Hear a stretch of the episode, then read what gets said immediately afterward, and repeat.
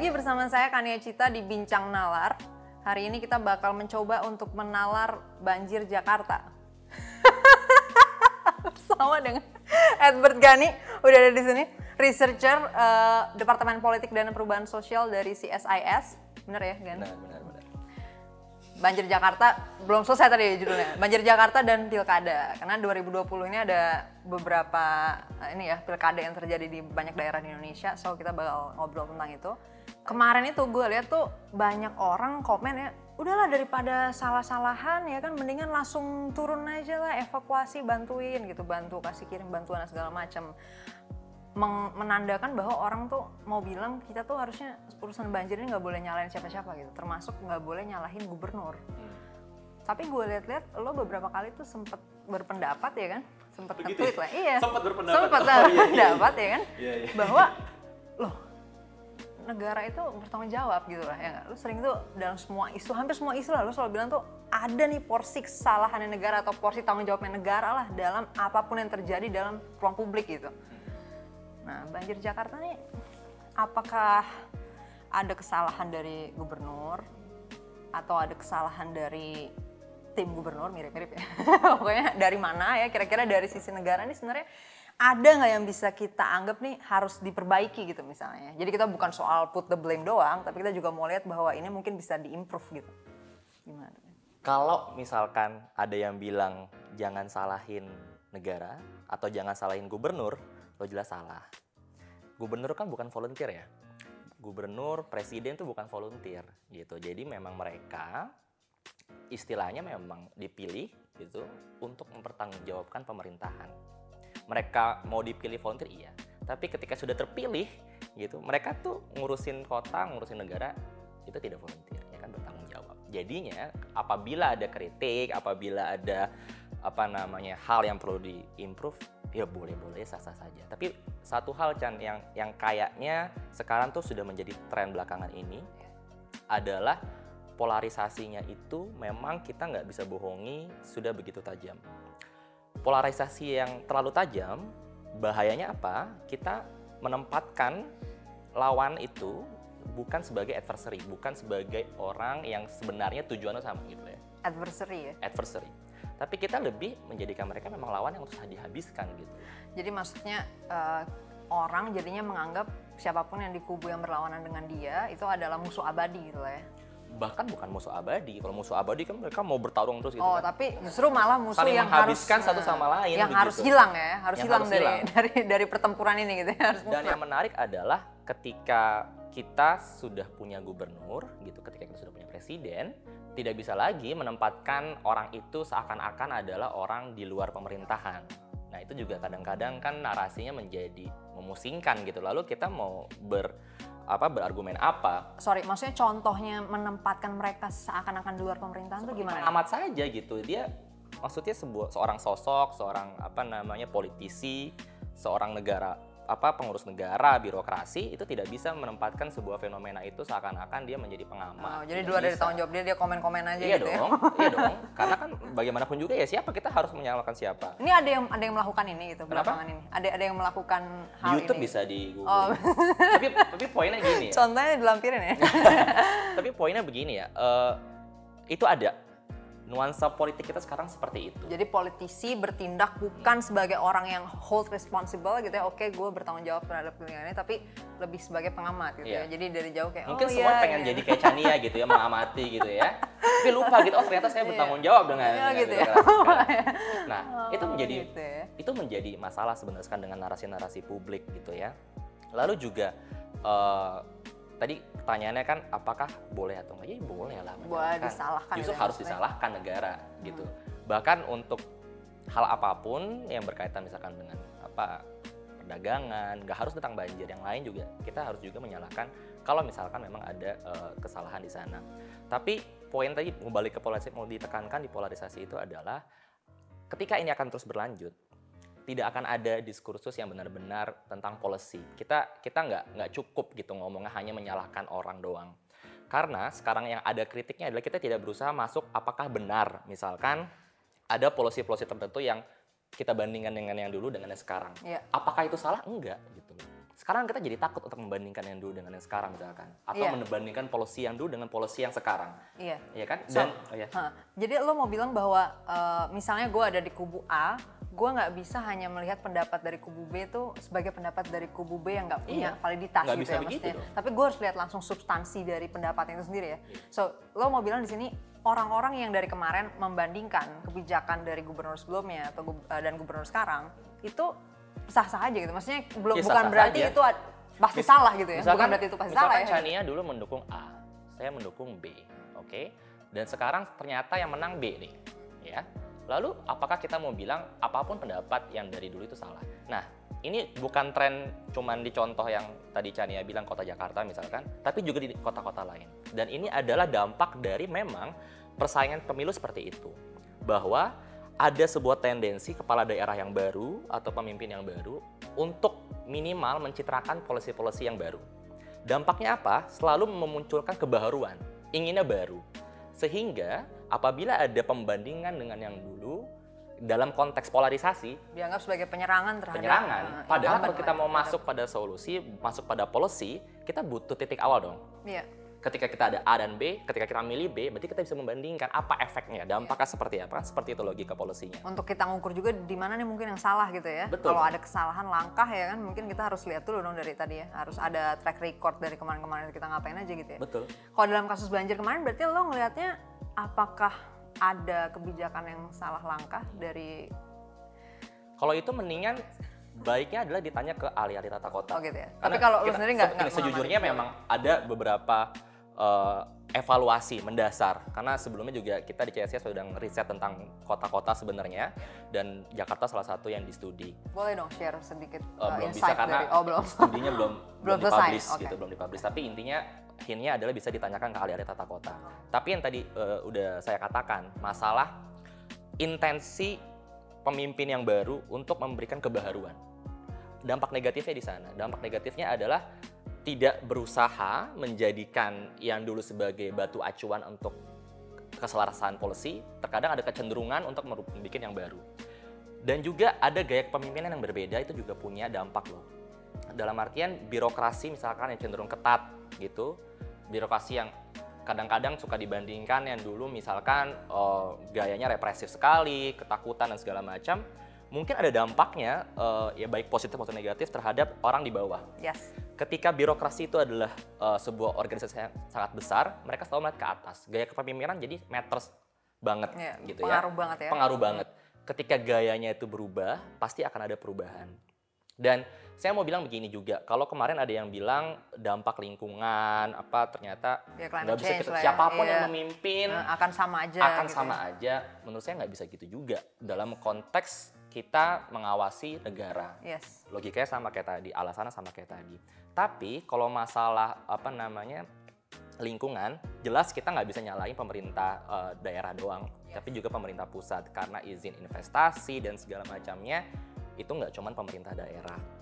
Dan juga ada sebenarnya beberapa bisa dicari di media sebenarnya masalah AMDAL kita yang bermasalah, pemerintah pusat yang kadang-kadang juga ya kita juga nggak bisa tidak menyalahkan dengan kebijakan-kebijakan AMDAL yang ternyata juga tidak dimaksimalkan dengan baik. Nah itu kan jadi hal yang sangat komprehensif ya Chania. Banyak gitu. Banget hal yang harus diperhitungkan lah ya dalam melihat masalah itu. Tapi kan permasalahan tadi, pertanyaan awal Chania kan sangat sederhana. Apakah bisa disalahkan? Bisa disalahkan, kenapa enggak? Jadi nggak gitu. Usah ragu-ragu ya untuk nyalahin negara ya, baik pada tingkat pusat ya kan maupun pada daerah lah ya, pada tingkat daerah. Terutama kalau tadi konteksnya gubernur gitu ya. Nah ini kebetulan tadi kita udah bahas masalah banjir ya kan. Tapi kan masalah dalam kehidupan sehari-hari itu ada banyak hal gitu ya. Termasuk yang kemudian juga jadi berdampak pada banjir misalnya manajemen sampah gitu kan.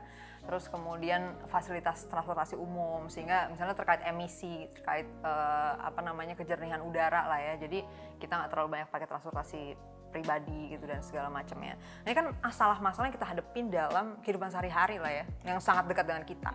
Dan ini semua adanya di bawah wewenang pemerintah daerah kan Gan ya? Bukan di bawah wewenang presiden gitu kan. Nah, tapi dalam pilkada euforia orang tuh beda dengan dalam pilpres gitu. Jadi ketika pemilihan kepala daerah itu seringkali ya orang nggak terlalu apa ya, nggak segila-gila kayak pilpres gitu ya, ngototnya gitu ya, terus kemudian menjabarkan apa data-data dan perbandingan antara calon-calon dan segala macam gitu. Jadi kelihatannya kayak lebih undermine lah ya pilkada dibandingkan pilpres, padahal posisinya ternyata signifikan banget kan. Nah lo ngelihat ini harusnya orang tuh ngelihat pilkada tuh kayak gimana sih gitu, kayak menyikapi dan menghadapi pilkada gitu. Tadi kan berarti kita ngomongin, kalau Kania tadi bilangnya soal exposure juga berarti kan. Yes. Apa yang orang dapetin di media. Kita juga mesti lihat rule of the game-nya dulu. Ratusan pilkada dilakukan serentak. Contoh paling gampang yang saya bilang tentang exposure. Ada 101 pilkada dilakukan serentak tahun 2017. Tapi cuma satu yang nyantol di kepala orang-orang. Pilkada Jakarta. Dan itu dijadikan indikator sebuah bentuk politik Indonesia pada saat itu. Apakah kita berbicara mengenai 100 yang lain yang mungkin sebenarnya adem-adem ayam aja gitu? Enggak, ya kan? Berarti memang sebenarnya keserentakan ini juga mengakibatkan ada banyak sekali daerah-daerah yang memang tidak mendapatkan exposure berita di media dan segala macamnya. Tapi warga negara di daerah itu menurut lo apa nih yang membuat, maksudnya merekanya sendiri? Nah disinilah bias, sebenarnya bias orang Jakarta ini, bias Kania sebagai orang Jakarta. Apakah ini bias gue berarti? Apakah Kania juga tahu bahwa orang-orang itu tidak mengikuti, kalau indikatornya adalah media nasional, indikatornya adalah yang trending di Twitter, ya kan? Ini Twitter juga saya mau kritik, kadang-kadang kita merasa Twitter adalah representasi opini publik gitu. Saya pernah nulis, bukan ya? Itu jelas bukan gitu. Ya, obviously. Tapi sering dilakukan seperti itu. Oh gitu ya? Trending oleh media nasional gitu ya? Tapi itu satu. Benar-benar. Yes. Tapi jadi makanya kita nggak bisa bilang juga kalau orang-orang daerah itu nggak punya apa namanya kepentingan ke sana. Belum tentu kalau mereka nggak rame di sosial media mereka nggak ini. Karena pemilihan itu tetap berlangsung. Tapi memang media itu lebih banyak mau meng-capture yang nasional atau orang-orang yang punya apa namanya popularitas itu pasti gitu. Tapi rasanya tetap nggak bisa dibilang bahwa tidak punya kepentingan yang banyak atau mungkin gegap gempita pilkada di daerah-daerah. Kalau kita datang ke daerah-daerah itu tetap ada sekarang 2020 tetap banyak kok di daerah-daerah dan sudah berlangsung, kita dari 2015 sudah pilkada serentak dan segala macamnya. Evaluasi justru harus kita lakukan adalah sukses atau tidaknya, dalam artian apakah berapa banyak sih pilkada yang tidak berlangsung dengan baik, misalkan apakah tidak berhasil mendapatkan pemimpin segala macam. Ada beberapa pilkada yang diulang tapi toh akhirnya juga mendapatkan pemimpin yang baru. Jadi intinya adalah nggak bisa dibilang juga kalau misalkan daerah-daerah itu tidak segagap gempita Kania lah menghadapi gitu ya. Jadi sebenarnya orang-orang tuh juga euforik lah ya menghadapi pilkada gitu ya kan. Tapi menurut lo gini, oke, misalnya mereka juga say aktif juga ya, mungkin bersuara di daerah-daerah masing-masing. Tapi apakah menurut lo level of understanding, pemahaman terhadap scope dari wewenang pada tingkat daerah itu cukup bagus nggak sih? Nggak tahu ya, cuman gue kayak sering aja ngeliat orang misalnya mengomentari masalah pada tingkat daerah tapi ke Jokowi gitu. Menurut lo tuh literasi itu, kalau atau mungkin lo udah pernah riset atau udah pernah ngeliat trennya gimana, menurut lo masyarakat Indonesia tuh udah cukup literate nggak sih dalam hal itu, bahwa ini tuh wewenang dari bupatinya, misalnya ini tuh wewenang dari wali kotanya kayak gitu? Menurut, kalau masalah literasi itu masih perlu kita riset lagi ya, dalam artian masalah apakah overall, apakah ini itu bias kita doang ngomongin itu. Tapi kalau masalah wewenang, rasanya dengan sekarang ini dengan pemilihan langsung justru membuat masyarakat tuh lebih punya interaksi lebih dekat dengan pemimpinnya. Dan itu adalah salah satu dampak positif sebenarnya dari pemilihan langsung. Kenapa? Setiap pemilihan langsung dia akan ada kampanye. Kampanye itu adalah masa apa? Masa jual beli tawaran program. Nah disitulah terjadi hubungan langsung antara si calon dengan pemilihnya, yang dulu tuh nggak terjadi kan zaman dulu. Dan itu sebenarnya membuat exposure-nya lebih besar lagi. Dan pada akhirnya kompetisi itu juga akan melahirkan apa? Inovasi. Jadi kita butuh kompetisi, sudah baik kok sebenarnya, sudah dalam track yang benar. Kalau beberapa kali riset di daerah sebenarnya ada nuansa itu. Kayak kemarin saya ke Bali dan sekarang sudah lagi banyak tuh apa namanya di Denpasar misalkan mau ada pilkada. Nuansa itu ada, dan kalau kita tanya masalah apakah pemerintahnya, masyarakatnya tahu siapa bupatinya, apa yang sudah dilakukan, membandingkan dengan yang dulu tuh ada. Nah, dia bisa membandingkan kenapa? Karena ada kompetisi di lapangan, karena ada pilkada langsung. gitu kan. Nah jadi dalam momen itu sebenarnya terjadi yang bisa dikatakan sebagai pendidikan politik bagi masyarakat yang dulunya mungkin terlalu jauh, yang pentingnya tinggal terima gitu ya udah. Tapi kalau tadi pertanyaan adalah soal literasi apakah kepentingannya terwujud, menurut saya bupati, wali kota itu sangat dekat hubungannya. Akhirnya mereka juga mempunyai demand tertentu dengan bupatinya dalam momen itu, dan menurut saya itu bagus sih. Gitu ya, jadi emang udah sebenarnya udah terjadi lah ya partisipasi politik yang cukup pas ya, maksudnya sinkron lah antara apa yang dikerjakan oleh pemimpin-pemimpin daerah ini dari bupati, wali kota dan sebagainya dengan pemilihnya sendiri ya. So that means that's good gitu ya. Tahun 2020 ini tuh ada lumayan banyak ya kayaknya akan pilkada ya, kayak hundreds lah ya pilkada di berbagai daerah yang bakal berlangsung. Nah cuman ada salah satu yang kemudian menarik perhatian publik lah karena dianggap ada ya abuse of power lah ya. Bahasanya serius berat sekali. Ya, berat ya. Abuse of power nih. Jadi ceritanya pas dia kemarin mau mendaftarkan diri dianterin sama bapaknya. Oh gitu. Ya. Daftar apa SD atau? Oh enggak ya, daftar. Iya, jadi ngikutin nggak sih? Sebutin sih belum disebut. Oh belum disebut ya? Belum disebut dari tadi. Ini main tebak-tebakan. Ini loh, ya maksudnya tadi gue harap lo yang nyebutin. Oh. Ini loh Mas Gibran, okay. Iya kan, yang akan maju pilkada di bawah partainya PDIP ya, partai bapaknya juga yang sekarang menjabat sebagai presiden Pak Jokowi gitu kan. Kemudian tentu saja yang keyword yang salah satu yang mencuat adalah dinasti gitu kan, dinasti nih gitu, bener nggak tuh? Menurut lo apakah itu bisa dikatakan sebagai ya politik dinasti lah gitu? Nggak benar ya? Simpel aja kalau ditanya apakah itu politik dinasti ya itu politik dinasti. Kita justru ini lagi-lagi ya karena polarisasi itu membuat segala macam pendekatan yang objektif seakan tidak objektif gitu ya. Padahal itu memang politik dinasti. Semua orang harus mengakui itu politik dinasti. Admit gitu ya. Admit it gitu loh. Yeah. Kenapa ini anak presiden? Ini presiden sedang menjabat.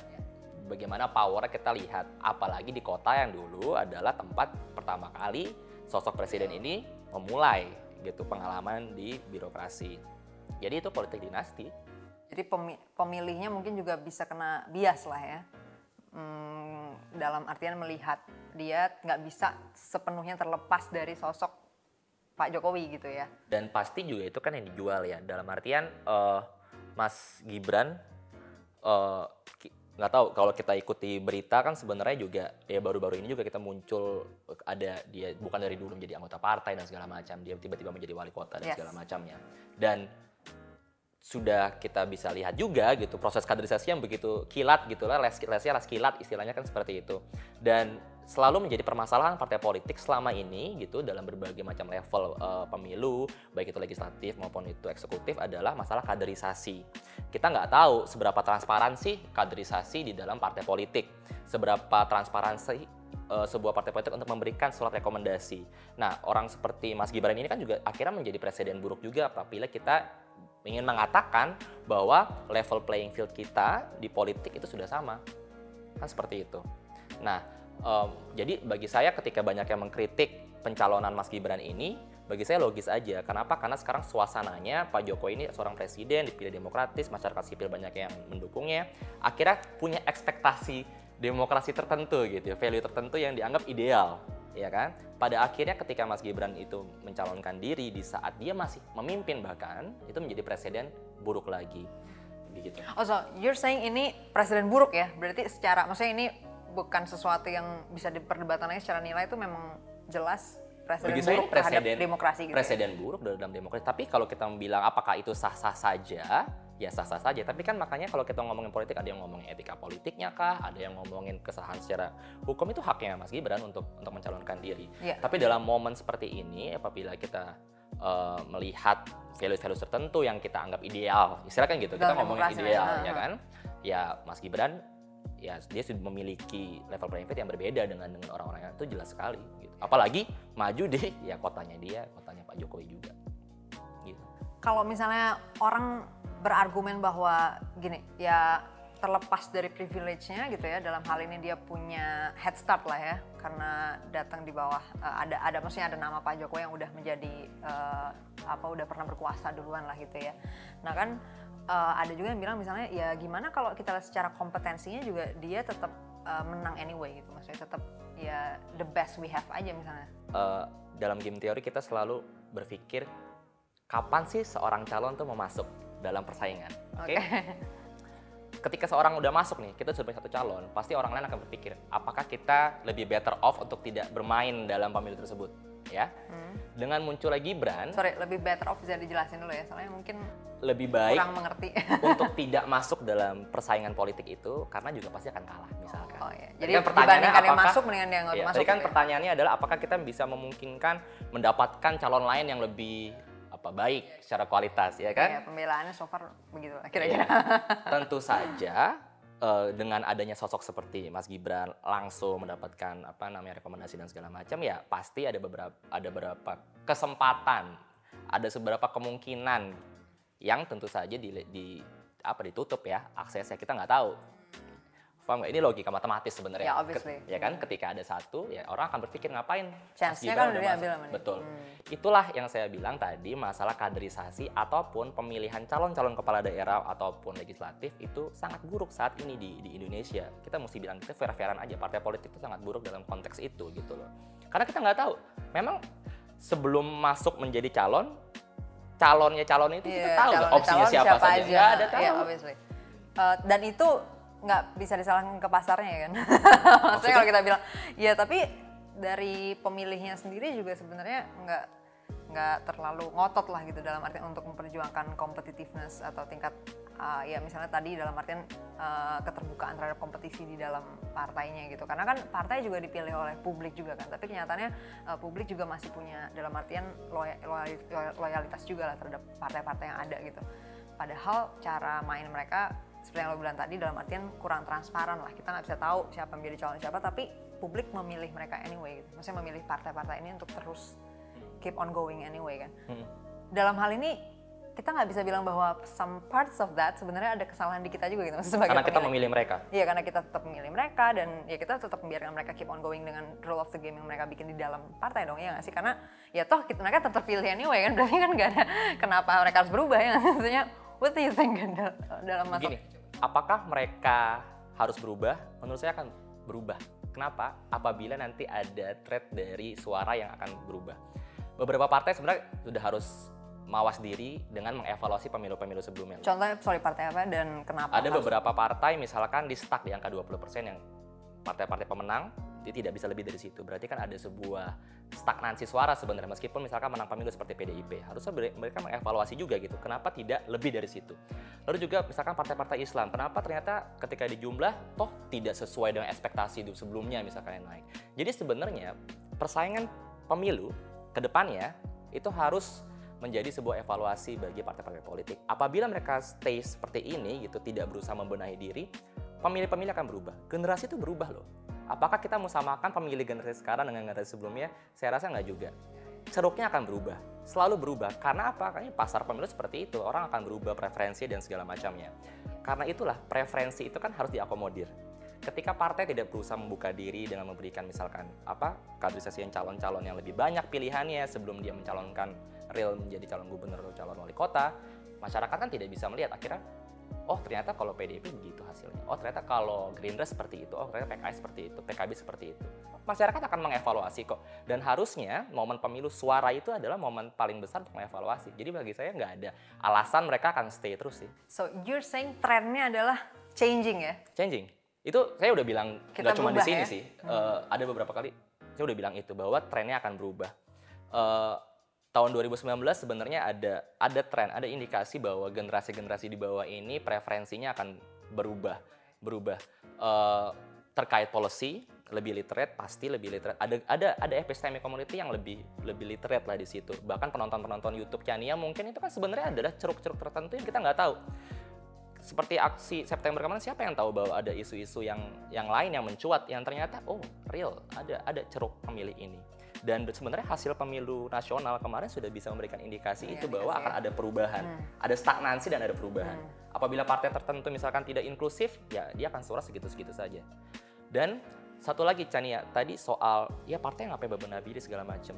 Dan salah satu yang bikin itu susah kan adalah pembuatan partai politik juga susah di Indonesia. Iya makanya, dan itu kan dibikin oleh partai dong ya. Betul, maksudnya betul. Aturan kan dibikin oleh parlemen, jadi established power itu ya absolute power kalau gue bilang ya. Maksudnya dia sendiri yang bikin aturan, dia sendiri yang memonopoli lapangan gitu kan. Nah jadi makanya ternyata tapi ada celah perubahan. Ada celah di sana.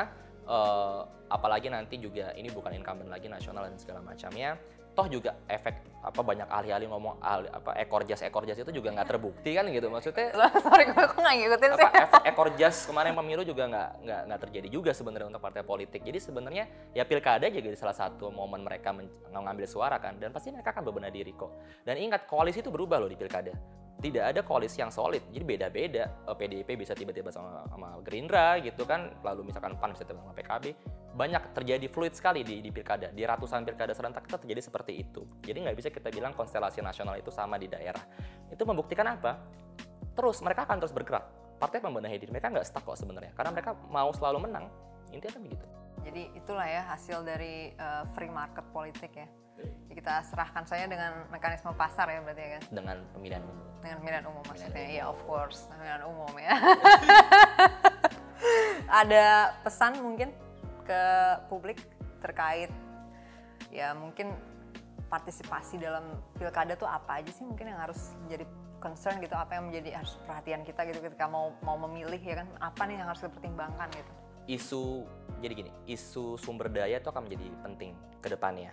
Dan juga isu ekologi akan penting ke depannya. Ingat sekarang itu MK kan sudah membatalkan ya wewenang Mendagri gitu, Kementerian Dalam Negeri untuk mencabut perda di level kabupaten kota. Tapi untuk level provinsi masih boleh. Itu menandakan apa? Nanti ke depannya dengan narasi investasi segala macam pasti tetap akan ada gejolak-gejolak antara kepentingan nasional pemerintah pusat istilahnya dengan pemerintahan di kabupaten kota.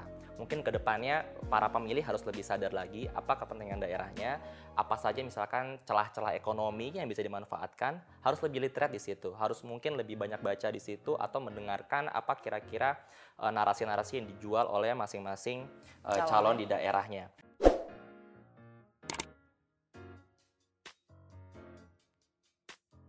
Karena kedepannya itu menjadi problem kita sebenarnya, bagaimana peraturan di daerah akan bisa menjadi menjadi penghalang untuk misalkan pemerintah daerah, pemerintah pusat dan juga sebaliknya misalkan.